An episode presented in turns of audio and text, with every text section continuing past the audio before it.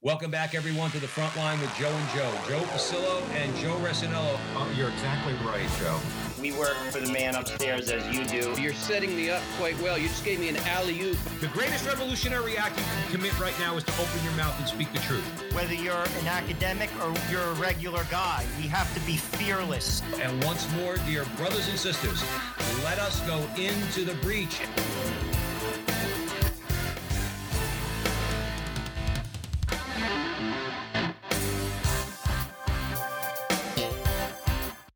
Again, everyone, and welcome back to the front line with Joe and Joe. Joe Pasillo, as always, joined by Joe Resinello. And once more, dear brothers and sisters, let us go into the breach on the Veritas Catholic Radio Network. 1350 on your AM dial, 103.9 on your FM dial, spreading the truth of the Catholic faith to the New York City metropolitan area. Please be sure to download the Veritas Catholic Radio Network mobile app so that you can have access to all of our station's content, not just the front line with Joe and Joe.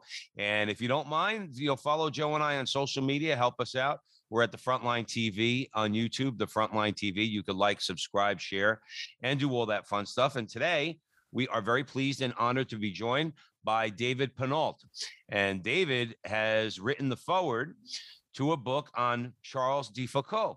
Now, many of you out there uh, might not have heard of David. I'm going to give David a brief bio, and we're and Charles de Foucauld, someone I had never heard of before um, I found out about this book, um, and that's exactly what we're going to talk about today because this man has been canonized a saint. Um, so, just by way of a bio, David Pinault received his BA in French literature from Georgetown University and his MA and PhD in Arabic and Islamic studies from the Department of Oriental Studies at the University of Pennsylvania.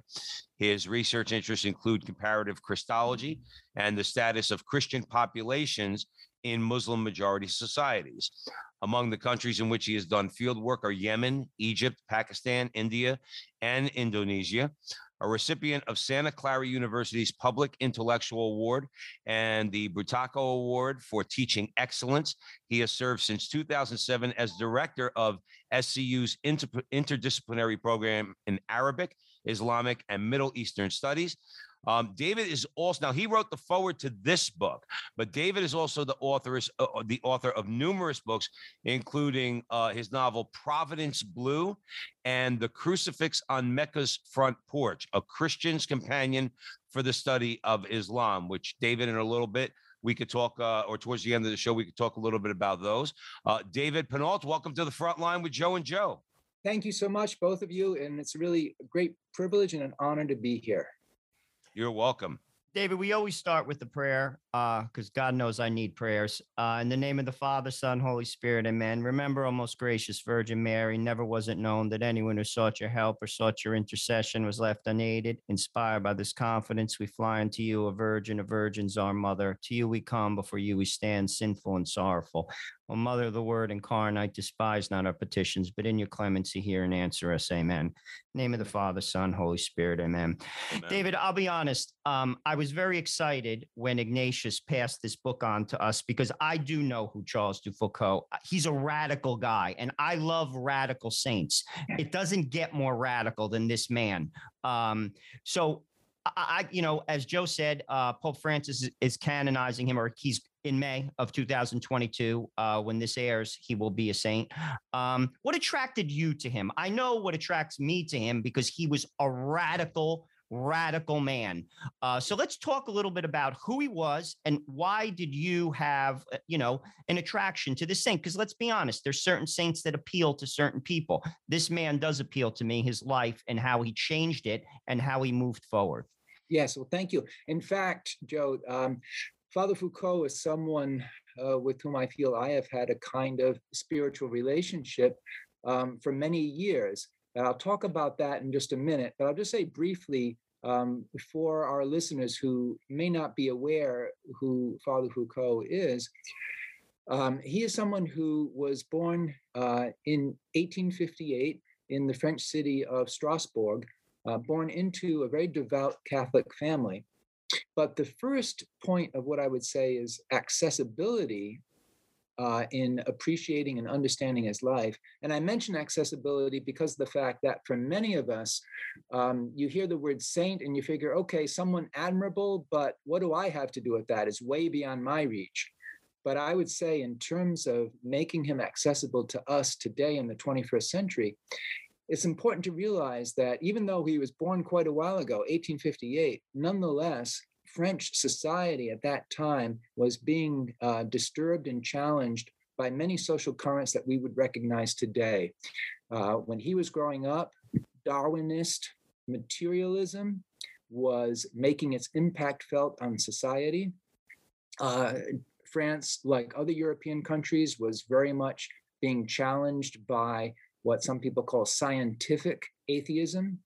And um, the forces of secularism at that time were also challenging the authority of both church and government. Uh, net result was that uh, Charles Foucauld was someone who um, fell away from his faith early on, and he went through a, a long, hard struggle to rediscover that faith.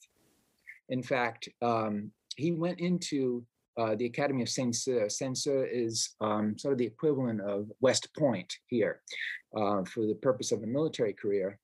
Um, but partly because of the fact that he had lost his Catholic faith, um, he did very poorly actually um, at the military academy. He found himself um, constantly distracted and bored, both in the classroom and then also out on the parade um, drill ground uh, graduated near the bottom of his class.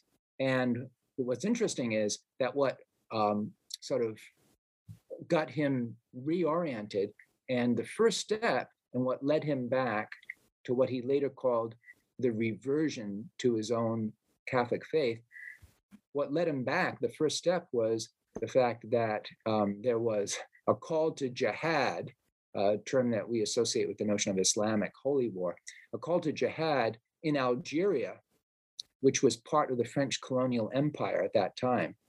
So uh, Father Foucauld's regiment was called up, uh, and he went to North Africa, to Algeria specifically. And there, what he found was that uh, the discipline of combat actually helped to shape him for the better. He was responsible for a troop of soldiers under his command. Um, and the discipline of having to go out on constant desert patrols, all of that served to steady him and to, to give him a sense of structure that he badly needed.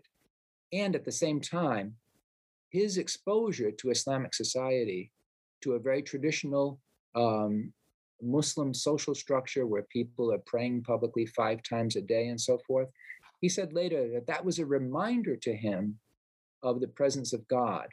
And what it did when he returned to France, that led him back to the treasure, to the heritage of his own Catholic faith. Not only does he rediscover his Catholic faith, but he ultimately becomes ordained as a priest and then returns to Algeria, to French North Africa, as a military chaplain. Now, there's much more I could say here, but I'll just say that um, for myself, I, have been aware of um, Father Foucauld's life for many decades. And it's partly because the fact that um, one thing that I guess I can say, uh, you know, in a very humble manner, I want to just emphasize one point of contact is that, um, like Father Foucauld, I'm a Catholic who worked professionally. I've worked professionally in Muslim societies, and the contact with Muslims actually served to uh, deepen and strengthen my own Catholic faith. Thank you for that. David Pinault is joining us here at the front line with Joe and Joe, Joe Pasillo, Joe Rossinello. So we are discussing Charles de Foucauld. Uh, David has written the forward to the book written by Jean-Jacques Antier. Um, so uh, this is going to be when we say we're going into the breach. Uh, we're definitely going into the breach, especially like Joe said. Um, leaving aside which is I think is very important. Like you said, you know, having you know living in a Catholic missionary eh, or Catholic priest in a Muslim country, and we're going to get into what happened to Charles de Foucauld, and obviously that's been your experience uh, as well, David.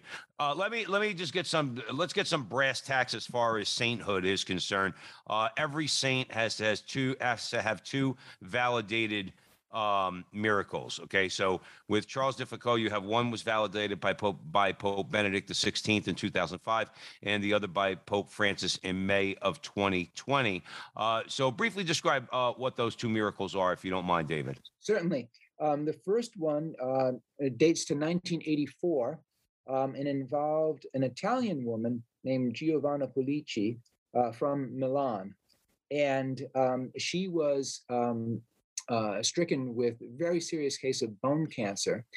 And um, it turns out that her husband was a longtime devotee of Father Foucauld, and he and his family and friends prayed for her, and um, she experienced a miraculous remission of this very serious case of bone cancer.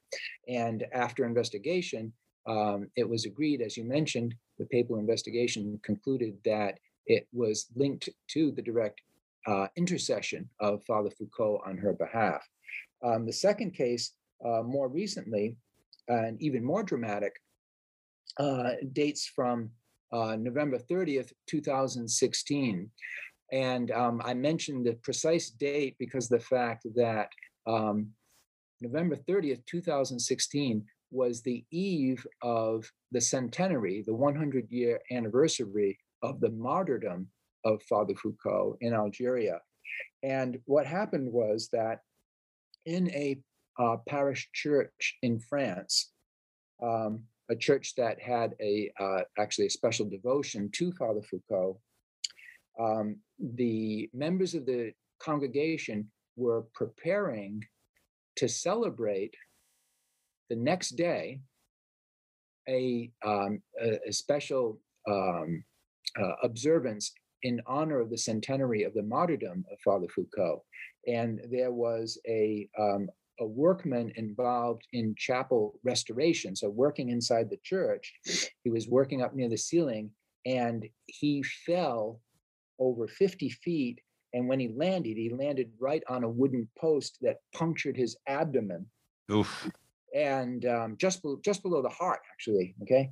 And um, uh, it, it, was feared that he was just gone. I mean, you know, and um, and what happened was that you know he's he's you know taken to the hospital and so forth, but um, instantly the whole parish mobilized, you know, praying to Father Foucauld um, on behalf of this young workman who had had this grievous injury, and again, right right on the eve of the centenary of the martyrdom, and um, the young man um, who people thought would die, he made a complete recovery and very very rapidly. So that was the second miracle that was attributed by the Vatican uh, to the intercession of Father Foucauld. Excellent. Thank you for that, David. Joe Resinello. It's important for people to hear those things because the saints point us to God and miracles are real. I mean, like like a lot of times, you know, from the miracles I've read about, not particularly that are attributed to Charles de Foucauld, but you know, medical scientists will say there's no scientific explanation for why this occurred. Like, I'm not going to, you know, say it's a miracle, but what I am going to say as a doctor, I can't say how this happened. This is not what we learn in, you know, in school. It, you know, it's a miraculous event, and I think people have to, to, um, you know, that's a validation that this man is in heaven, and you know, it, it, it's it's moving clearly. But you mentioned uh, David that he was killed.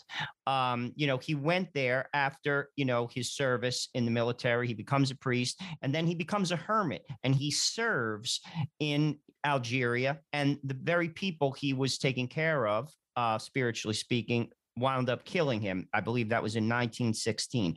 Talk a little bit about that um, because it's interesting. His work, and this is where saints come into play. No one knew what he was doing.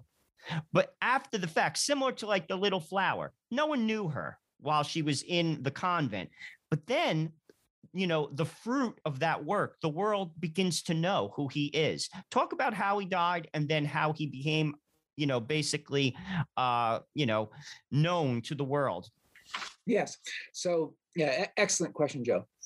So I should mention, let's pick up on his life story again. He returns to North Africa, and when he does, if he had wanted to, he could have had a very comfortable perch. He could have served as a essentially as a parish priest in the city of Algiers, the capital of uh, French Algeria, which would have been right in the Mediterranean, and he would have had um, you know access to the kind of material comforts and so forth that you know, the bulk of the French colonial population had there. Instead, what he chose to do was essentially to become a military chaplain um, uh, who worked with, for example, um, the garrison at Beni Abbes. Beni Abbes was the um, headquarters basically for the Légion étrangère, the French Foreign Legion, okay, on the border of uh, French Algeria and Morocco. And what he does is he chooses to minister, first of all, um, to the enlisted men, to the soldiers in the French Foreign Legion. And what he does, he travels around on foot, get very vulnerable actually, because you know Algeria is a you know an enormous country, and at that time, uh, lots and lots of um, uh, military and uh, other dangers there. He travels around on foot, ministering to the soldiers at various outposts in the Sahara, in the desert. And um, what's interesting to see is that by temperament, what he preferred, his favorite activity was to be alone in prayer with Christ uh, in a small chapel in the desert. He would, whenever he could, he would be in solitary prayer before the altar, in the presence, in the real presence, before the real presence of Christ in the Eucharist, before the monstrance on the altar. He would spend the evening there, and he would often fall asleep before the altar, curled up, as he said, like a dog, like a dog for Christ. That was his preference. For him, what the what the Sahara represented was a kind of um, vast, sand-swept landscape of prayer. Yeah. What he loved was solitude, being alone with Christ. But at the same time, and this to me is one of his most heroic achievements, I talked about discipline earlier. He made himself available to Christ via service for others. In other words, he let it be known that whenever anyone, Christian, Muslim, whoever, anyone who needed his help, he was available. So people would break in on him and say, hey, you know, um, there's a soldier who's been wounded, you know, he, he, he wants the sacraments. Can you come now? Or someone who would just need spiritual counseling or, you know, people who were poor, you know, who needed food or something like that. So he was constantly being interrupted and he willing, willingly gave himself to that. Okay. And I cannot emphasize that enough. People ask me, when you think about Father Foucauld in relation to sainthood, what does that say to you? Well, my response would be Father Foucauld is a reminder of the fact that when we talk about sainthood, we're talking about essentially a daily discipline. It's possible for all of us to grow in sanctity. You know, uh, sainthood is not something that's just like an overnight condition that you're born with or something like that. No, mm. you you look at his life, you know, and he came a long way from the condition he had been in spiritually when he was back at the military academy where as i mentioned he had lost his faith and in fact he had become quite the sensualist um, champagne guzzler chasing after women etc and um, he was someone who realized you know, that as Kierkegaard says, purity of heart is to will one thing. And that one thing for Father Foucauld is that intense relationship with Christ in the real presence of the Eucharist, and then energized by that, making himself available for others. Okay, so now the other thing to mention here with regard to his life and how he died is that uh, when Father Foucauld would offer mass for the soldiers in the Foreign Legion um, in these various outposts, he would attract a number of people, including Muslims, who were very impressed with him. Actually, they referred to him as Sidi Marabu or um, the Lord Holy Man. Okay, they were very impressed with his piety. So there were a, number of, of Muslims who were fascinated by him and enjoyed talking with him. And his style, I should mention, um, Father Foucauld's style was not trying to browbeat people to convert. Um, he, in a sense, he followed the example of uh, Saint Francis of Assisi, who said, "Preach the gospel at all times, when necessary, use words." In other words, as Father Foucauld himself said, "My hope is that living among Muslims, that people will say." wow, this intense piety that I can sense in this person, this intense devotion, if this is what the servant is like, what must the master be like to make them more curious about coming to know Christ? And so uh, he was someone who was constantly making himself available. But at the same time, it was in a very hazardous political landscape. In 1916, the year of Father Foucauld's death, this was during the period, as listeners may recall, 1916, this is during the First World War. And at that time, Germany, which was opposed to France and Britain, Germany was allied at that time with the Ottoman Turkish Empire. Okay. And so Turkey at that time allied with uh, Germany. Turkey was the seat of the caliphate. Okay. The caliphate is, if you like, the um, political and spiritual capital of the Islamic world.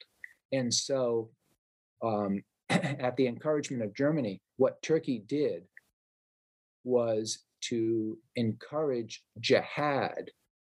As I mentioned before, jihad literally, jihad literally means um, struggle. Um, uh, it occurs in the Quran most commonly in a phrase like uh, jihad fi sabilillah or uh, struggle in the path of Allah. Now, um, jihad can have two meanings. It, it, the um, one sense is what Muslims will refer to as interior jihad to purify oneself, but the more commonly known aspect of jihad in the larger world is um, combat, physical combat against the enemies of the faith. And so uh, the Turkish Empire encourages Muslims throughout the colonial possessions of France and Great Britain to wage war against the unbelievers.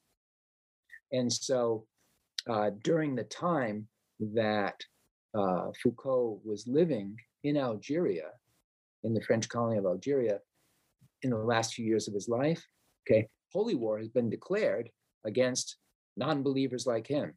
And in fact, in 1916, what happened was a group of jihadists attacked the Hermitage monastery where he was living, took him captive, and when they held him prisoner, demanded, and this is something that uh, Jean Jacques Antier mentions in the biography, they demanded that he recite the Shahada or the Muslim testimony of faith. He refuses to do so. He adheres to his Christian faith and they kill him. So, um, right, you know, right outside the monastery where he had been, the hermitage where he had been living. Thank you for that. David Pinault is joining us here at the front line with Joe and Joe, and we're discussing uh, we're discussing the book by, on Charles de Foucauld, written by Jean-Jacques Antier. Um, and David, as I said, wrote the forward to that. So we're way, way, way in the breach on the Veritas Catholic Radio Network, 1350 on your AM dial. So you you wrote the forward to the book, David. We have a few minutes before the break. Um, so before his death, uh, Charles Foucauld uh, had to face some spiritual obstacles, um, kind of akin to what we as Catholics face today. Can you elaborate on that idea? Yes. So, uh, what's interesting is that, as I mentioned earlier, um, as a young man, Father Foucauld had lost his faith and found himself um, constantly pulled about by various impulses and distractions, um, dissipated himself really uh, in terms of um, a, a, lot of drinking, um, uh, a lot of overeating too. I mean, it's it's amazing to think when you look at photographs of him um, as a hermit and um, as a missionary priest. No, he's you know just really you know thin, emaciated, gaunt. You know, but when uh, he was at the military academy, you know, he really had packed in a lot of pounds there okay? And he was aware of the fact throughout the rest of his life you know he felt a strong sense of penitence feeling like wow i've got a lot to make up for for those years that i wasted okay? And um and he you know really strove to devote himself to christ and to make that devotion manifest through being available to others you know so he had to contend with that you know he you know he you know you know repeatedly referred to himself as a sinner as a penitent at the same time um, he also I think, had to sort of struggle, as I mentioned earlier, um, with his own temperamental inclination to want to be alone. Because once he had made this conversion, you know, he felt that, you know, each day wasn't long enough to get in as much prayer as he wanted. He really took comfort in that divine presence of Christ, especially praying uh, at the altar before the monstrance containing the consecrated host, the real presence of Christ. Um, but he was also aware that there were a number of political and social issues at that time that he felt he could make a difference with. And I'm talking particularly about um, slavery. Now, one thing for viewers to be aware of is the fact that um, although France had outlawed the practice of slavery throughout its colonial empire. Nonetheless, Islamic Sharia, Sharia uh, refers to uh, Islamic sacred law, Sharia to this day still permits slavery and enslavement. And so um, during the time of Father Foucauld's presence in Algeria, uh, there were um, a number of slave raids uh, conducted by Arab and Tuareg Muslim tribes against the um, Black minority population in the southern part of Algeria. And that's one of the reasons why Father Foucauld chose uh, to make one of his um, spiritual headquarters the village of Tamanrasset, deep in the south of Algeria, living among uh, impoverished villagers who were often subjected to these slave raids. And Father Foucauld was um, constantly after the French government to um, uh, increase the security for these villages and uh, to uh, strike back at the slave raiders. And he himself um, ransomed uh, a number of slaves and then made sure to uh, look for employment for them as freedmen. So uh, he was someone who was constantly busy on behalf of others facing a number of challenges. So, David, let me a quick question. Um, I guess we yeah, just a couple, in the couple minutes before the break, just to um, off somewhat off topic, but not completely. But but let our audience know we're constantly hearing in America, constantly, constantly about slavery, constantly about slavery. Slavery exists to this day. Yes. In the Mus- in the Muslim world. Yes. You see, what happens is that um, because of the fact that uh, uh, Sharia, this is a fascinating topic, a very important topic in itself. Since Sharia has never has never repealed uh, slavery as such, it's up to each individual Muslim country um, to do the repealing. And so, for example, um, I mean, it's it's good to keep in mind because I've often had people, you know, come at me and talk about the sins of the West and Western civilization, and, and God knows, of course, you know, we have plenty of imperfections. At the same time, it's important not to romanticize other countries. I mean, um, Saudi Arabia did not repeal slavery until 1962. Okay, in countries like Mauritania and Northwest Africa, it wasn't until the 1990s.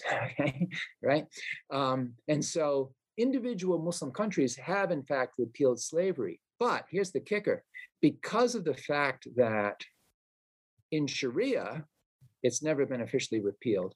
That's why when you get extremist groups like ISIS, and I suspect that most of our listeners have heard of ISIS or the Islamic State, um, listeners may be aware of the fact that in the so called caliphate established by the Islamic State, in parts of Iraq and Syria just a few years ago, they reinstituted the practice of enslaving people that they decided were non-Muslims.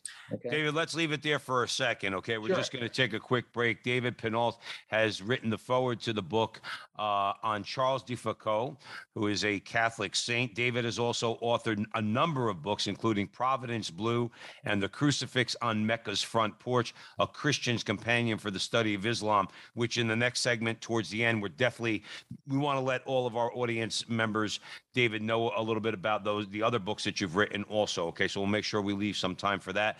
Um, in the meantime, stick around. We're going to continue the conversation on Charles de Foucauld um, at the front line with Joe and Joe, Joe Pasillo and Joe Rossinello on the Veritas Catholic Radio Network, 1350 on your AM dial, 103.9 on your FM dial, spreading the truth of the Catholic faith in the New York City metropolitan area. So, uh, and please be sure to download the Veritas Catholic Radio Network mobile app so that you can have access to all of our station's content. So, this is a fascinating conversation. Charles de Foucauld is a fascinating Catholic saint. Um, so we're going to continue it on the other side of the break. Stick around.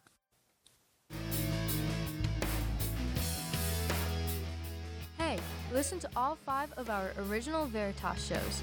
Every Wednesday at noon, you can catch Let Me Be Frank, where Bishop Frank Caggiano talks about spirituality, church news, and fun stories from his Brooklyn childhood and his life.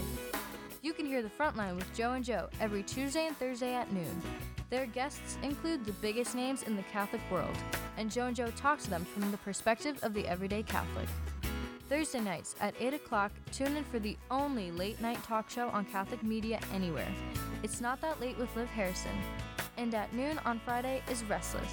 It's four millennials talking about, well, life as millennials in today's crazy world. Yes, it's possible to be young and Catholic.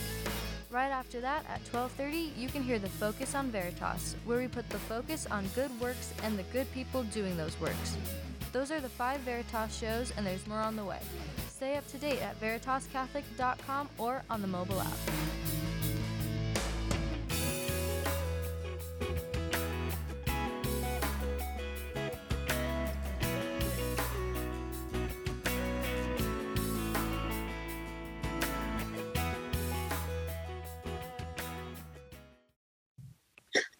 Welcome back, everyone, to the front line with Joe and Joe. Joe Pasillo and Joe Rossinello weigh in the breach on the Veritas Catholic Radio Network with uh, with author David Pinault.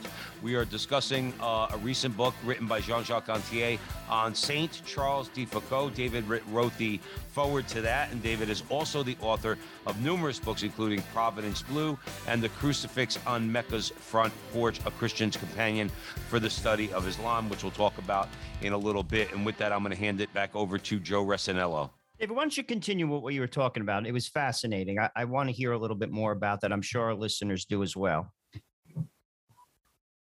Yes. So we were just talking about the fact that Father Foucauld is someone who, while living as a hermit and missionary priest in um, French North Africa, in the country of Algeria, he had to deal with the challenge of continuing slavery and slave raids conducted by Muslim, Arab, and Tuareg slave raiders uh, within this territory. I mentioned before that um, the French government had outlawed slavery, um, but it was not always as strict as it might have been in enforcing this, partly because of the fact that sometimes um, in this vast geographic area um, encompassed by Algeria, um, sometimes the French government would have to enter, for example, into a kind of temporary alliance with one tribe or another. Um, and so, what Father Foucauld was constantly doing was reminding the French government of its moral obligation. The French um, often referred to what they uh, what they called their civilizing mission in their colonial possessions, and Father Foucauld um, was someone who believed in the French colonial mission, but he said, we've got to live up to it. If we feel that we have this um, outstanding civilization to offer to the people living, living under our governmental control, then we have to uphold our own ideals. And so um, he was someone who really pushed for um, protecting the most vulnerable people, including um, uh, Black villagers in the southern part of Algeria who were subjected again and again to slave raids by um, Tuareg and Arab raiders that I mentioned. And I also mentioned that Father Foucauld himself um, would, um, uh, whenever he could, ransom slaves himself and offer them employment as freedmen. and I was also saying the fact that um, one of the um, ongoing challenges for the Islamic world um, in fact, I'll just mention that there are um, Muslim reformers and intellectuals today, you know, who call for a re, you know a reformation in the Islamic world. Um, there's, for example, um, a Muslim intellectual named um, Abdullahi Ahmed Naim, and Naim is a Muslim scholar who says that one of the things that uh, Muslims really, we, what we really need to do is to push for um, Sharia, basically for any any aspects. What he says, any aspects of Sharia that run counter to the United Nations Declaration of Universal Human Rights, that those aspects should be canceled. And so he said that those aspects of Sharia that violate human rights, either in terms of the dignity of women or in terms of um, freedom of conscience, in terms of the rights of minority religious populations, people who are not Muslim, and the whole question of slavery, okay, permitting slavery, that those three aspects of Sharia, he says, should be repealed so that women can be given greater dignity and greater rights, so that um, religious minorities, non Muslims, can be given greater rights, and so that um, slavery will be officially declared um, invalid and um, uh, completely impermissible. Why that is um, something that uh, is still a live issue is reflected in the fact that, as I was starting to mention earlier before the break, when the extremist group um, known as ISIS or the Islamic State, when they carved out for several years what they called a caliphate of their own in parts of Iraq and Syria, they reinstated enslavement, okay, directed against groups that they identified as non Muslim, uh, most specifically a minority population known as the Yazidis. And um, the uh, enslavement that they practiced against groups like the Yazidis was uh, truly despicable. Yeah, I wish more people would actually point that out. David Pinault joining us here at the front line with Joe and Joe, Joe Pasillo and Joe Resinello. And we are talking about Charles de Foucauld, who has become a Catholic saint. David wrote the foreword to the book, and David's also the author of numerous books, including Providence Blue and The Crucifix on Mecca's Front Porch. Joe Resinello. I want to talk a little bit about adoration that we talked about on the first segment because I think it's very important. Um, what you were saying reminded me of the missionaries of charity because they do an hour of adoration every day. And the idea is if you can see Christ in the Eucharist, you will see him in your brother and you will serve him. And anyone can do this. Now, I have a, an extensive background with this, the sisters. Um, I always say they formed me before I got married. I was their driver for seven years in Manhattan, and I would go to adoration with them every week for seven years for an hour. Mm-hmm. And it changes your perspective. I think that's the answer to the world's problems, David. To be completely honest with you, is to sit before our Lord. Talk about how these things go hand in hand. How yes. sit, you know, please, because I think, like you said in the first segment, anyone can do this and it will change you. Yes, yes, I, I, I believe that too, and, and and what you just said, Joe, is a chance to kind of build a bridge that connects the life of Father Foucauld with what we face in our day-to-day existence, and by that I mean the following: that when you study the early life of Father Foucauld, you note the fact that this is someone who um, really uh, let's just say he wasn't simply born into sainthood. You know, I mean, um, there's a, a famous saying to the effect that you know every saint has a past and every sinner has a future. Okay, and that applies very much to his life. So early in his life, he was someone who was pulled about by his impulses, had tremendous trouble focusing. And as soon as you hear that, I mean, how many of us can say, myself included, wow, I can see myself in that, you know? Because especially in our day now, we are surrounded by our what we can politely call devices, okay? But with emphasis on vice. I mean, because constantly what we have is, you know, limitless numbers of choices when it comes to, you know, cable TV, you know, and uh, streaming and all these other things. And then, of course, you know, our dreaded uh, smartphones, so called, you know. And what happens is, you know, we're constantly being pulled about. Okay. So it, it becomes very difficult to focus on one thing at a time, or especially to focus on what's truly important. And this brings us back, Joe, to what you're saying about adoration, because what we need is the opportunity the grace, right, to be able to clear enough space to be still and to be present to God who is constantly waiting for us, you know, you, know, that relationship, it's always there, but what we have to do is to nourish it. And what Father Foucauld did is something that can serve as a model for us, I think. What I mean by that is he knew that to be available for others, you have to be centered in your relationship with God. And he always made a point, in fact, as he developed this discipline, he really came to crave it. He made a point of being quiet enough and still enough to be able to feel that presence of Christ. And so his worship in the chapel, the adoration before the real presence of Christ in the Eucharist, that served to steady him. That served to remind him what's most important.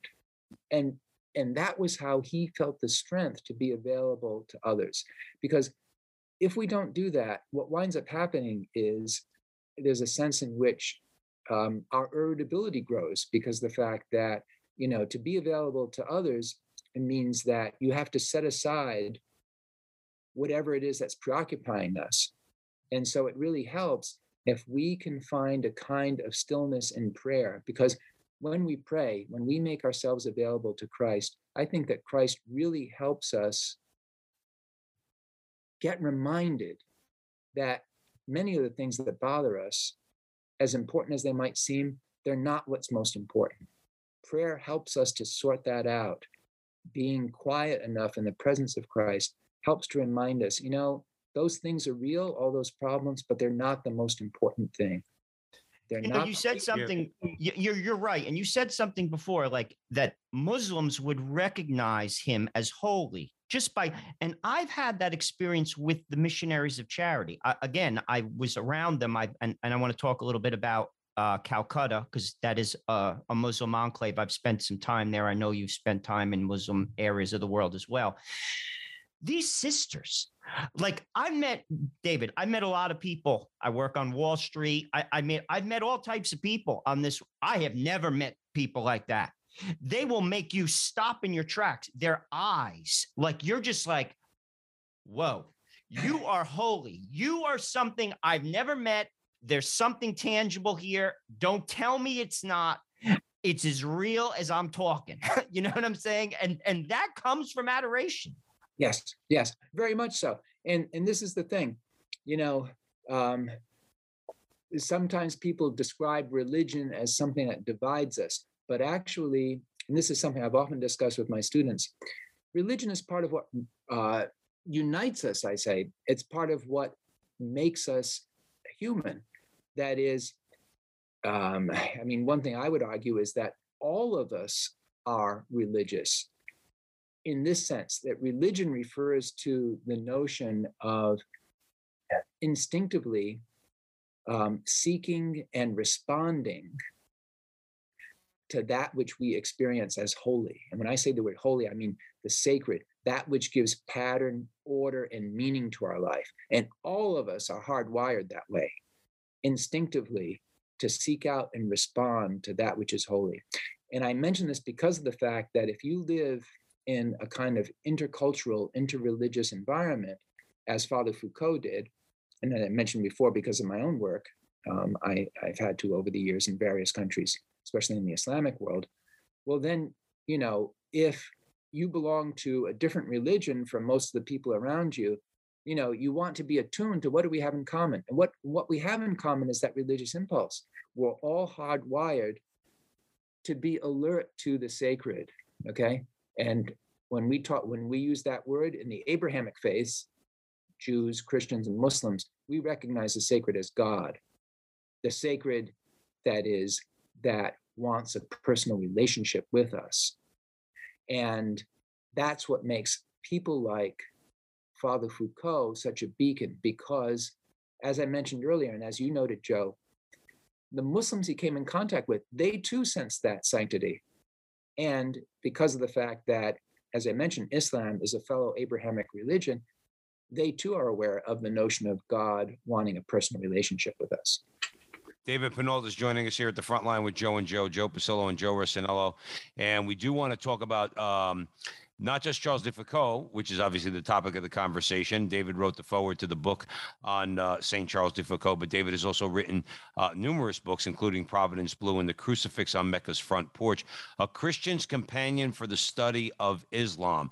So let me segue from that. Now, you've you said David, that uh, that you've had vast experience in the Muslim world. So, um, you know, the word coexist is kind of like a, a, squishy, wishy modern word that that people use. We don't like to use that word, uh, but but I, I, guess finding some level of civility. Um, in these countries where are they're predominantly Muslim, there are Christian communities.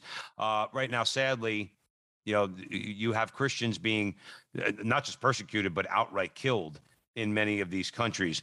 Um, is it like, let's say, if you look at Yemen, if you look at Pakistan, if you look at Egypt, um, is it possible, like in these in these countries, or what what would make what would make some sort of a um, a peaceful arrangement possible in these different parts of the world, where right now there's a lot of violence going on?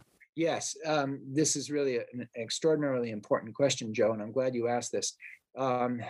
Um, you know, as you mentioned earlier, I, have actually um, had experience living and working in a number of these countries. Um, and you're absolutely right that in um, a number of these societies, um, Christians are um, facing uh, brutal persecution and sometimes um, being killed. And there's no there's there's no easy answer to any of these questions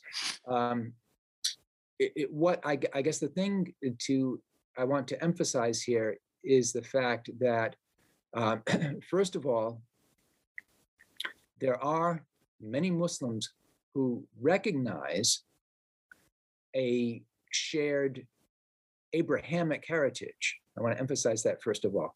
In other words, um, Muslims, Christians, and Jews acknowledge that um, we share a common veneration for Abraham as a spiritual ancestor. And so also the notion of one God.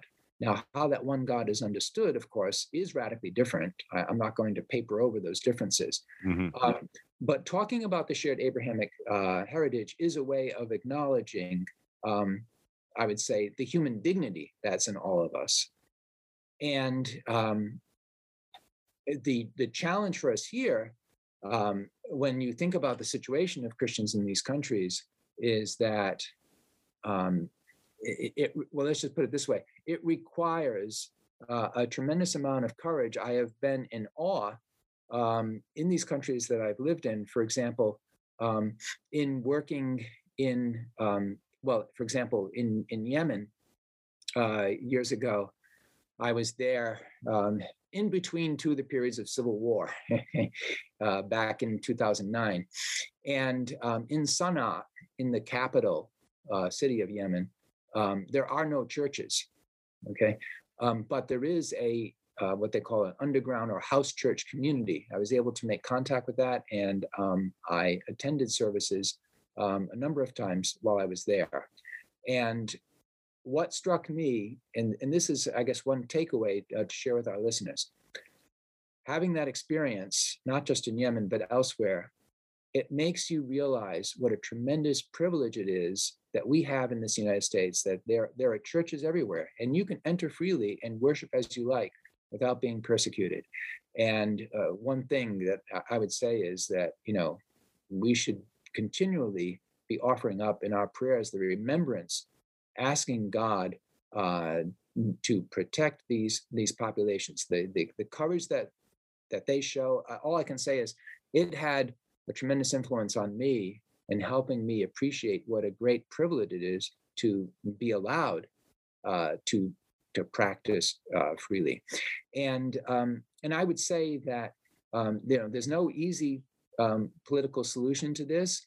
Um, I have you know taken part myself in a number of um, you know you know interfaith dialogues and all the rest of this i would say you know part of the takeaway is that you realize that for Christians living in those countries, what they recognize is that the most important thing, more important than physical life, is the relationship with Christ. And I met so many people who are willing to make whatever sacrifice is necessary on behalf of that.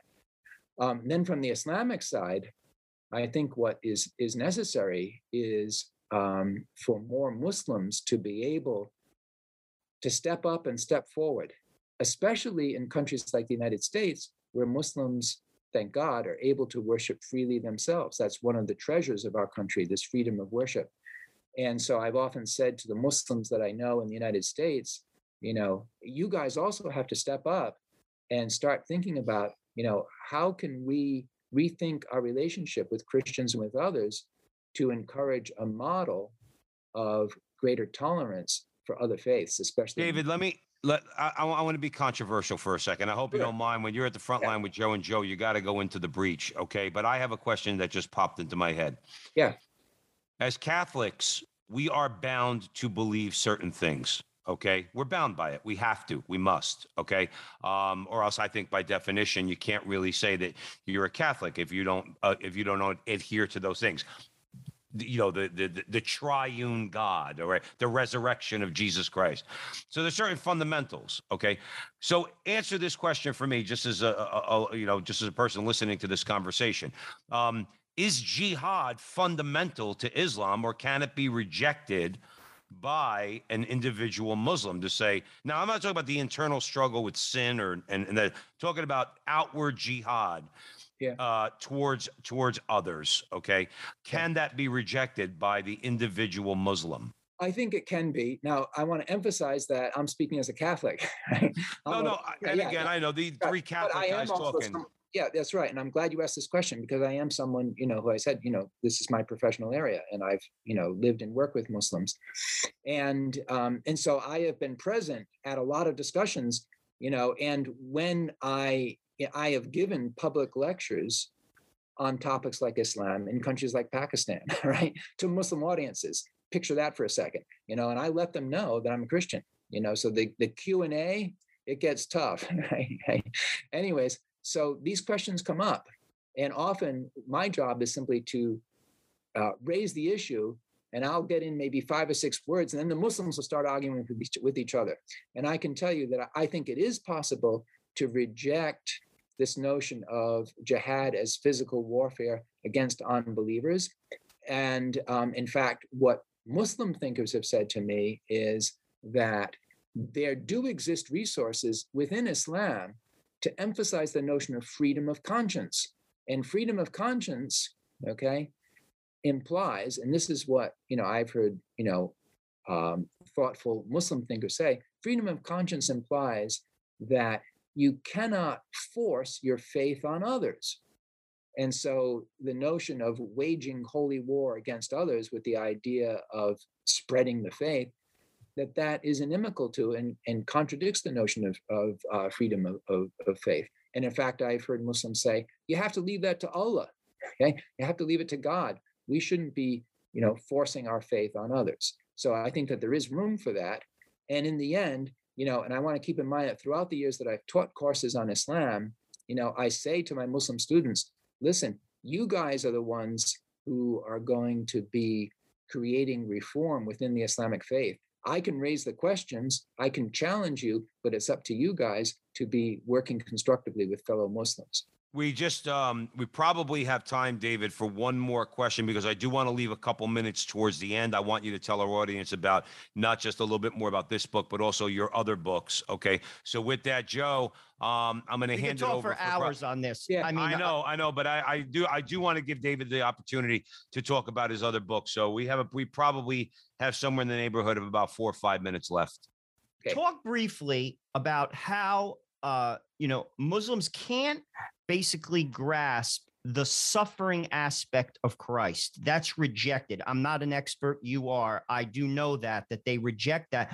But this is my opinion, and I would love for you to comment And I think it will be through Our Lady that Muslims, Miriam, uh, particularly uh, Our Lady of Fatima, that will be the greatest hand to the Muslim faith. Talk about the rejection of suffering and their relation to Miriam. Okay, so first of all, um, uh, listeners may be aware of the fact that um, in the Quran, in Islamic stri- scripture, both Jesus and his mother Mary are referred to with reverence. However, the understanding is not identical. Okay, in other words, um, Islam rejects the notion that uh, Jesus was truly crucified and rose from the dead. They reject the crucifixion and and they reject the whole theology associated with that. Why is that? Because of the fact that um, Islam views Jesus as one of the Muslim prophets who came before Muhammad, and so um, basically Muhammad honored Jesus as a supposed prophet of Islam but you, the, the, thing to understand is that Muhammad was a political and uh, military success in his own lifetime. And so the idea of being crucified suggested political and military failure. And I think that that was unacceptable, you know, in the mind of um, Muhammad. And so the Quran, nowhere does the Quran describe Jesus as undergoing the suffering, the passion, etc.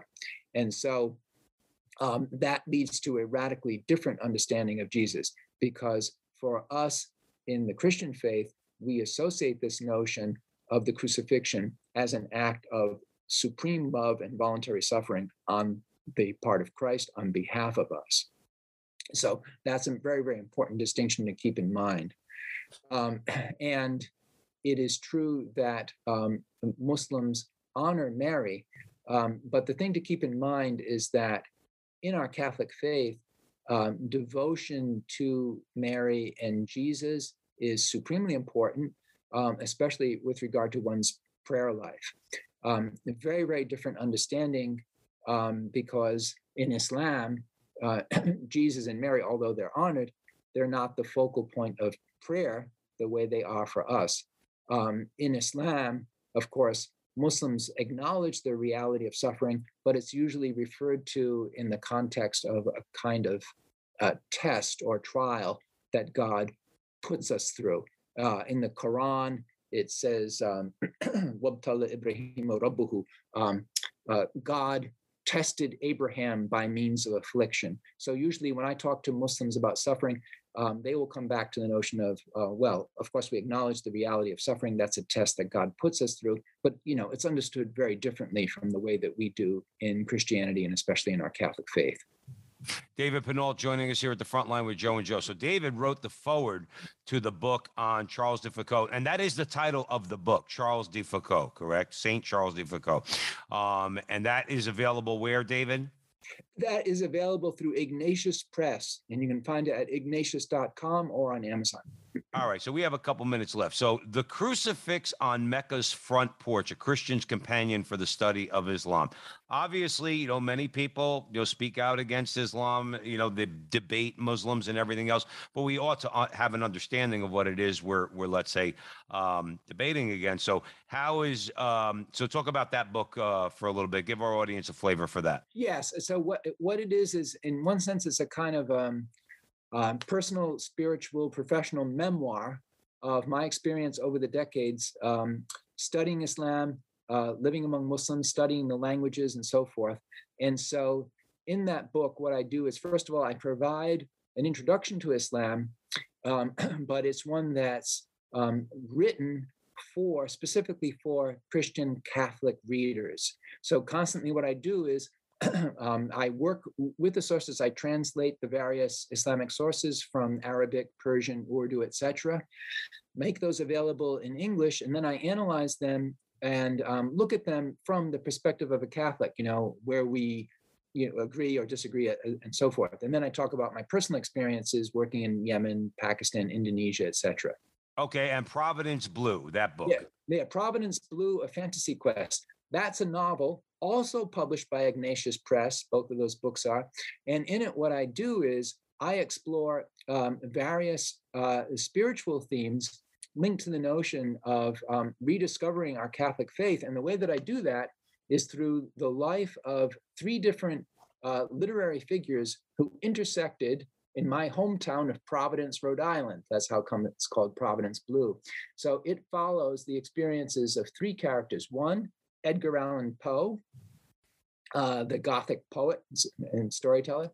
Second, H.P. Lovecraft, um, the horror story writer. And the third, Robert E. Howard, maybe the least well known of the three of them. Robert E. Howard was a, a pulp adventure author uh, best known for his stories about Conan the Barbarian.